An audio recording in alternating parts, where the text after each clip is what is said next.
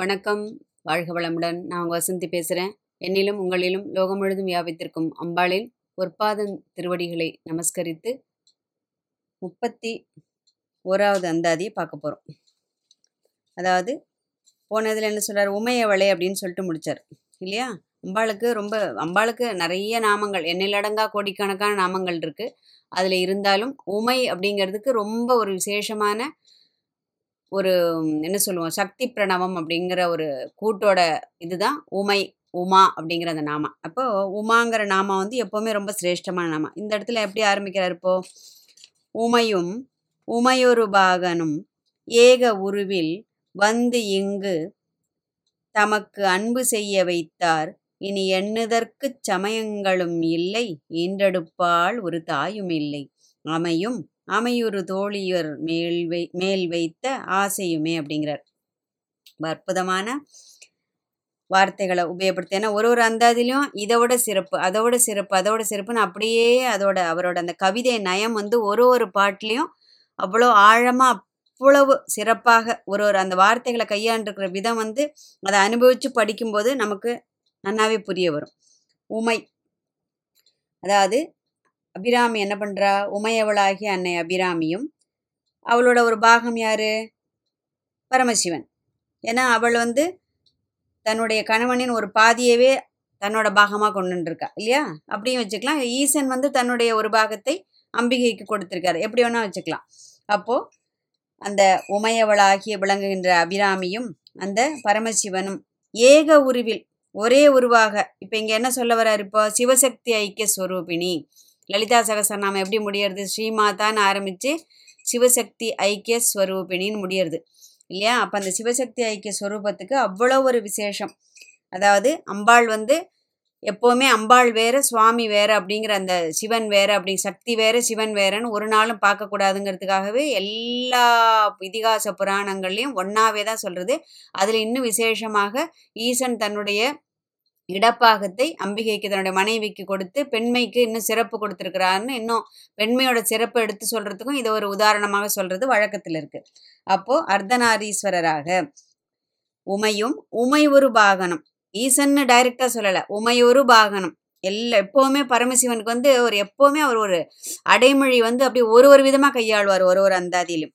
அப்போ உமையொரு பாகனம் ஏக உருவில், எப்படி அம்பாள் வேற சிவன் வேறன்னு தனித்தனியாக வராமல் இவர் எப்போவுமே நம்ம கவனிச்சிருந்துருக்கலாம். எல்லா அந்தாதிலையும் நீ தனியாக வராத, நீ வந்தால் எங்கே சீக்கிரம் உன்னோட கணவர்கிட்ட திரும்பி போயிடுவியோ, எப்போ வந்தாலும் உன்னோட துணைவருடன் வா அப்படின்னு சொல்லிட்டு தான் எல்லா அந்தாதிலையும் கூப்பிடுவார். ஒரு ஒரு அந்தாதிலையும் நம்ம எடுத்து அப்படி ஒரு உன்னிச்சு கவனிச்சோம்னா அது தெரியும். இந்த இடத்துல அழகாக சொல்கிறார், உமையும் உமை ஒரு பாகனும் அந்த பரமசிவனும் ஏக உருவில், ஏக உருவில்னா சிவசக்தி ஸ்வரூபமாக அர்த்தநாரீஸ்வரர் கோலத்தில் வந்து காட்சி அளித்த அப்படின்னா என்ன சொல்றாரு, இப்போ இங்கு எமையும் தமக்கு அன்பு செய்ய வைத்தார்.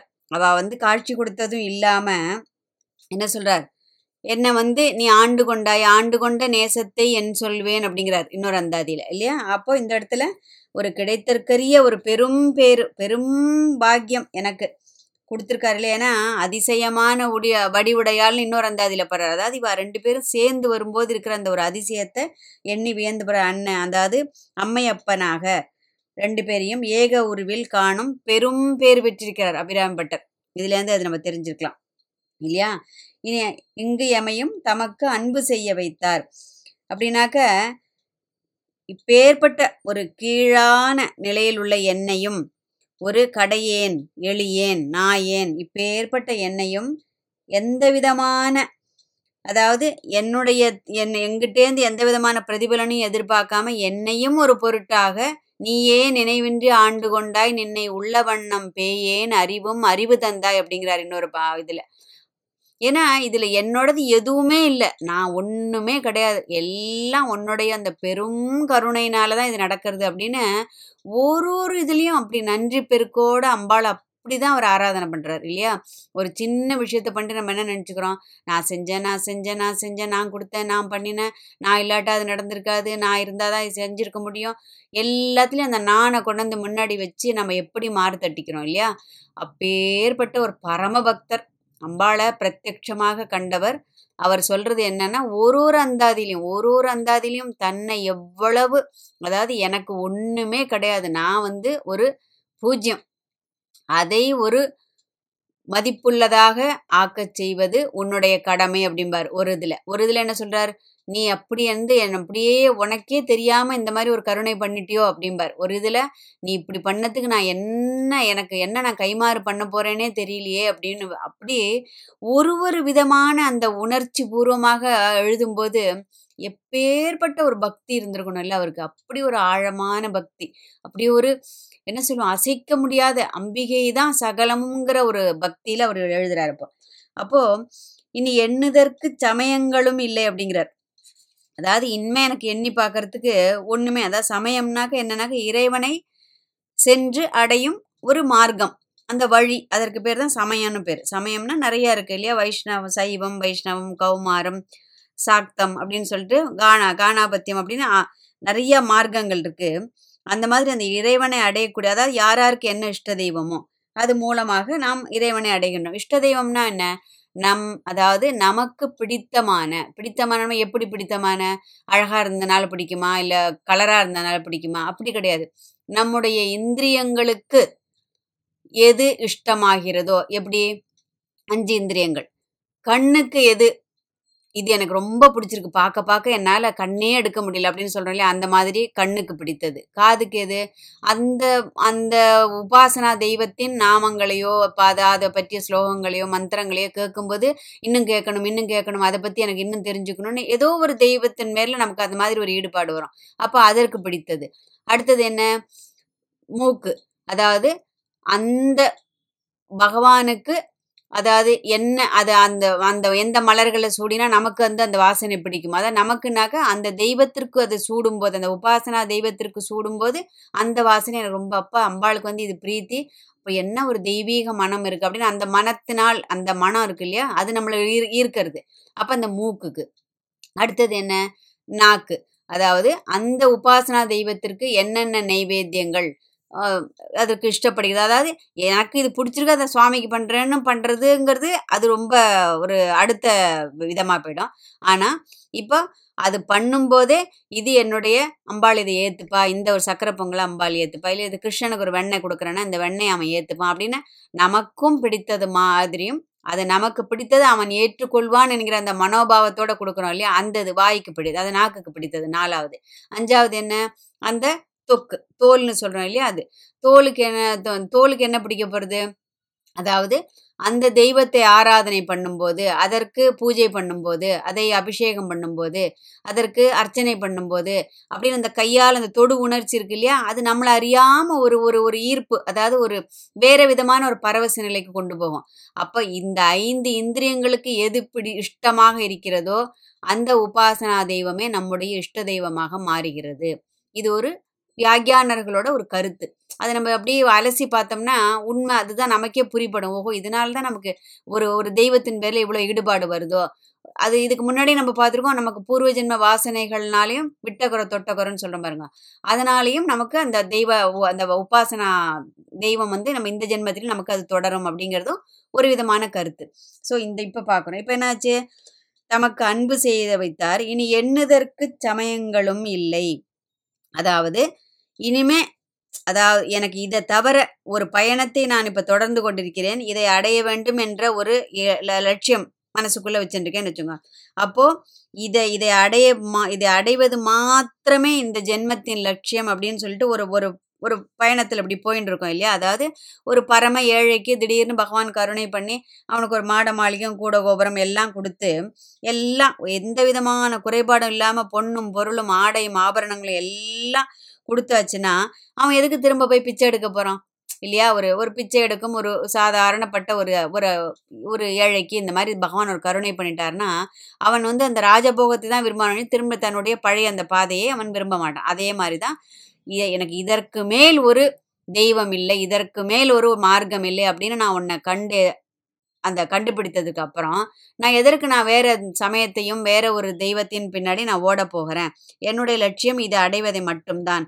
இனி என்னதற்கு சமயங்களும் இல்லை. இதை பற்றி எனக்கு இந்த பூஜை இந்த இந்த பேரன்பினால் இந்த பூஜையை பண்ணிட்டாக இந்த இறையருளை பெற்று விடலாம் எனக்கு தெரிஞ்சதுக்கு அப்புறம், இந்த வழியில் போனாதான் எனக்கு இதை அடைய முடியும் என்று தெரிஞ்சதுக்கு அப்புறம், எவ்வளோ விதமான சமயங்கள் இருந்தாலும் எவ்வளோ விதமான மார்க்கங்கள் இருந்தாலும் எவ்வளோ வழிகள் இருந்தாலும் நான் என்ன பண்ணுறேன், உன்னுடைய அன்பு உன்னுடைய பேரருள் மட்டும் கிடைத்தால் போரும் அப்படிங்கிற ஒரே ஒரு லட்சியத்தோட உன்னை நோக்கி நான் வந்து கொண்டிருக்கிறேன். சமயங்களும் இல்லை, ஈன்றெடுப்பால் ஒரு தாயும் இல்லை.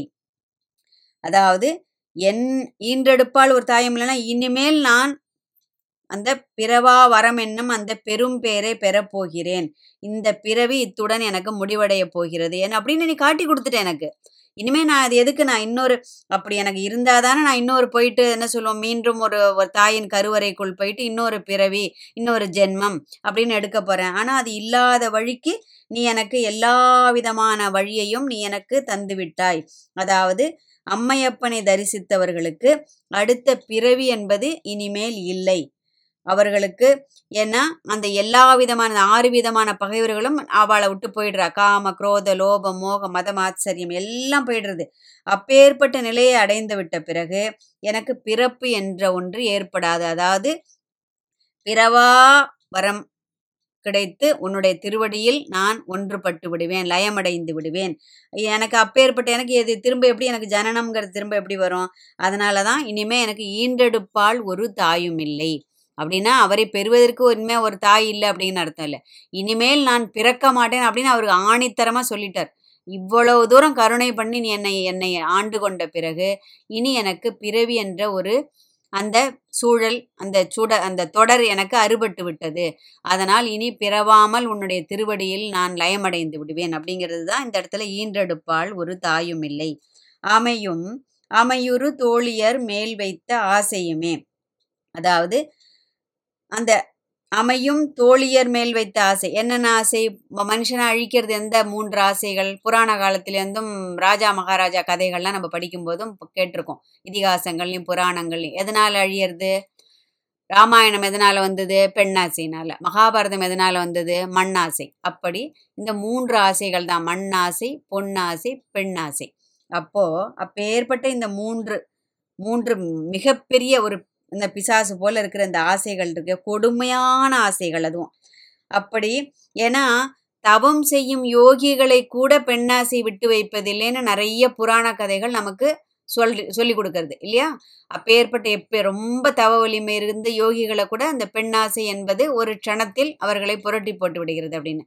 அப்போது இங்கே அபிராமி பட்டர் என்ன சொல்கிறார், அதே இந்த இறைவனும் இறைவியும் வந்து ஏக உருவில் வந்து என்னை ஆண்டு கொண்ட பிறகு எனக்கு அந்த பெண்ணாசை கூட அற்றுப்போய்விட்டது, இனி இல்லாமல் ஆகிவிட்டது. அமையுறு தோழியர் அப்படின்னா இந்த இடத்துல பெண் பெண்ணுன்னு வச்சு பெண்மேல் வைத்த ஆசையும் அப்படிங்கிறது எனக்கு சுத்தமாக இந்த மூன்று விதமான ஆசை துளி கூட எனக்கு இல்லை. அதில் குறிப்பிட்டு சொல்கிறார் அவர் அமையுறு தோழியர், அதாவது நல்ல வாலிப்பாக இருக்கக்கூடிய அந்த பெண்களை கண்டால் வரக்கூடிய அந்த மோகம் என்பது எனக்கு இனி ஏற்படாது. அது அந்த ரெண்டு பேரும் வந்து அருள் புரிந்ததினால் எனக்கு அந்த ஆசை இல்லாமல், அதாவது மூங்கிலை போன்ற தோள்களை தோள்களை படைத்த ம அந்த பெண்களின் பேர் உள்ள அந்த மோகம், ஆசைன்னு கூட சொல்லக்கூடாது மோகம், அது எனக்கு இனிமேல் எனக்கு அதாவது போதும் என்ற நிலை ஏற்பட்டு விட்டது. அப்போது அப்பாடி இனிமேல் இன்னும் எனக்கு எந்த விதமான ஆசையுமே எனக்கு கிடையாது. அமையோரு தோழியர் மேல் வைத்த ஆசையுமே. அப்போ அடுத்தது என்ன சொல்றார், இப்பேற்பட்ட அதாவது அம்பிகையும் சுவாமியும் அர்த்தநாரியாக வந்து, அதாவது ஏக உருவில் ரெண்டு பேரும் வேறல்ல இரண்டு பேரும் ஒருவரே என்ற நிலையில் வந்து என்னை ஆண்டு கொண்ட பிறகு எனக்கு இனி தேடி போக வேண்டிய ஒரு வழியும் இல்லை மார்க்கமும் இல்லை, சரியா? இனிமேல் எனக்கு பிறப்பு என்பதும் இல்லை. அடுத்து என்ன சொல்கிறார், இனிமேல் எனக்கு எந்த விதமான ஆசையும் குறிப்பாக பெண்கள் மேல் என் அந்த பெண்ணாசை என்பதும் எனக்கு இல்லை அப்படின்னு சொல்லிட்டு உன்னுடைய மேல் ஆசை, அதாவது உங்ககிட்ட ஆசை வந்ததுக்கப்புறம் இந்த கண்கள் வேறெங்கும் போகாது வேறு எதையும் பார்க்காது அப்படின்னு அம்பாள்கிட்ட அப்படியே உருகி போய் தன்னுடைய அந்த அந்த நன்றி பெருக்க வந்து அம்பாள்கிட்ட அப்படியே கவிதை மூலமாக அப்படியே சொல்லிட்டார். இப்போ அப்போது நாமும் அதாவது உடனே வந்து கண்ணை எது கொடுத்துருக்கான் பகவான் அப்படின்னு சொல்லிட்டுலாம் நம்ம தர்க்கம் பண்ணக்கூடாது. அதாவது எதுவுமே அளவோடு அனுபவிக்கும் அனுப அனுபவிக்கிறதுக்கும் அதற்கு அப்புறம் அதுலேருந்து நம்ம மீண்டு வந்து அந்த ஒரு அதற்கு அப்புறமும் நிறைய இருக்கு, அதாவது அதற்கு மேலும் தேட வேண்டிய பலதும் இருக்கிறது அப்படின்னு சொல்லிட்டு அம்பாள் எப்ப நம்முடைய புத்தியில வந்து அறிவு அறிவுறுத்துகிறாள். ஏன்னா புத்தியே புத்தியினுள்ளே புற புறக்கும் புறத்தை அன்றேனர். அதே மாதிரி நமக்கும் அம்பாள் இது போல ஒரு பெரும் கருணை செய்து நம்மையும் நல்வழிப்படுத்த வேண்டும் என்ற பெரும் உயரிய பிரார்த்தனையோடு பெரிய பிரார்த்தனையோடு இந்த அந்தாதி நம்ம முடிச்சுக்கலாம். அடுத்தது அம்பாளோட அந்த கமல முத்திரை, அதாவது அம்பாள் வந்து தன்னுடைய திருவடி தாமரையை வந்து தலைமையில வந்து பதிச்சுட்டு போறாளாம். அழகான ஒரு கற்பனையில அதை அடுத்த அந்தாதியில பார்ப்போம். வாழ்க வளமுடன்.